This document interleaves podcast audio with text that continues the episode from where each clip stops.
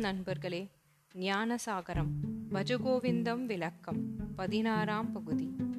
அக்ரே வக்னி பிருஷ்டே பானுஹு ராத்ரௌ சுபுக சமர்ப்பித ஜானுஹு கரதல பிக்ஷஸ் தருதல வாசஹ ததபின முஞ்ச தியாஷா பாஷஹ.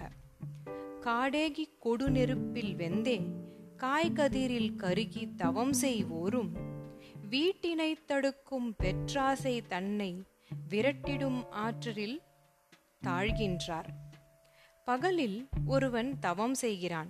அவன் எதிரில் தீ, முதுகின் மேலே சூரிய வெப்பம். இரவில் குளிர் தாங்காமல் தன் மேலாடையை முழங்காலிலும் போர்த்தி கொள்கிறான். பிச்சை பாத்திரமும் இல்லாமல் கையில் பிச்சை வாங்குகிறான். குடிசையுமின்றி மரத்தடியில் தூங்குகின்றான். இவ்வாறு தவ முயற்சியை செய்பவனையும் ஆசை விடுவதில்லை. தவம் என்றால் என்ன? இறைவனுடன் வாணிகம் செய்தலா? கட்டாயம் இல்லை. தவமெனில் உருகுதல், ஒன்றுதல் என்றெல்லாம் பொருளுண்டு. எவ்வித தன்னலமும் இன்றி இறைவன்பால் உருகுதல் ஒன்றுதலே உயர்ந்ததாகும். பலன் கருதி செய்யும் தவம் காமிய தபசாகும். இது தலையானதென்று ஏற்றுக்கொள்ளப்படுவதில்லை. சங்கரர், ஞானசம்பந்தர், அப்பர் போன்ற மகான்கள், ரமணர், மகா பெரியவர்கள் இயற்றிய தவம் இருக்கிறதே, அது சாஸ்வதமானதை சாஸ்வதமாக அடைய செய்யக்கூடிய தவம். அதுவே தலையானது. ராவணன் மிகப்பெரிய தவசீலன்தான், மிகப்பெரிய பண்டிதன்தான். ஆனால் ஆசை வசப்பட்டதனால் ஆற்றிய தவம் ஈட்ட வேண்டிய நன்மையை ஈட்டுவதற்கு இயலாததாக ஆகிவிட்டது. அழிகின்ற மேனி அழகினை உயர்வாக நினைத்து பித்தாகி மாயையின் வசப்பட்டு மாண்டு போனான். அதேபோன்று சூரபத்மன் இயற்றிய கடுமையான தவம் சாதாரண மனிதர்களால் இயற்றுவதற்கு எண்ணுதலும் ஆகாது. ஆனால் ஆசையனும் பேரலையில் அகப்பட்டதால் அளப்பரிய வலிமையையும் வளமையையும் இழந்தான். ஆணவம் ஆட்சியைய ஆசையால் ஊழித்தீயில் அகப்பட்டழிந்தான். விஸ்வாமித்ரன் எப்பேற்பட்ட முனிவன்? கடுந்தவத்தால் எல்லையற்ற வரமுற்று வலம் பெற்று புதிய வானுலகை படைக்கத் தொடங்கியவன். இவனது சீற்றத்தை கண்டு அமரர் உலகே கதி கலங்கியது.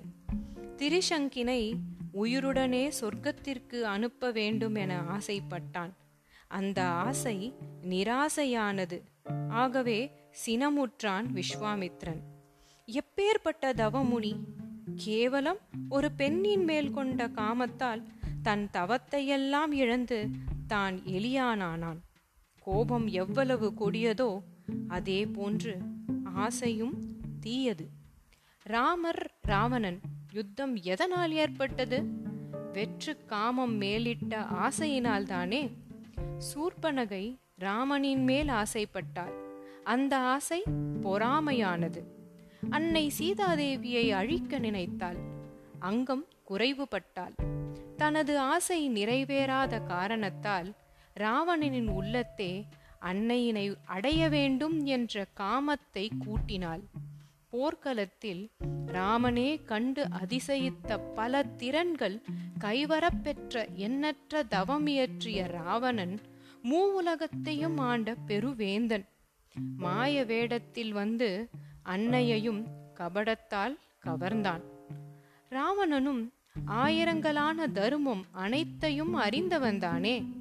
ஆனாலும் இழிசைகள் பல செய்தானே. இதனால்தானே 2600 ஆண்டுகளுக்கு முன்பே ஆசையே அழிவிற்கு காரணம் என கூறினார் புத்த பகவான். இதிலிருந்து ஒன்று தெற்றென தெரிகிறது. எவர் ஆசையின்றி இறைவன்பால் உருகுகிறார்களோ, ஒன்றுகிறார்களோ, அவர்களே தவசீலர்கள். மற்றவர்கள் ஆசையின் அடிமைகளே.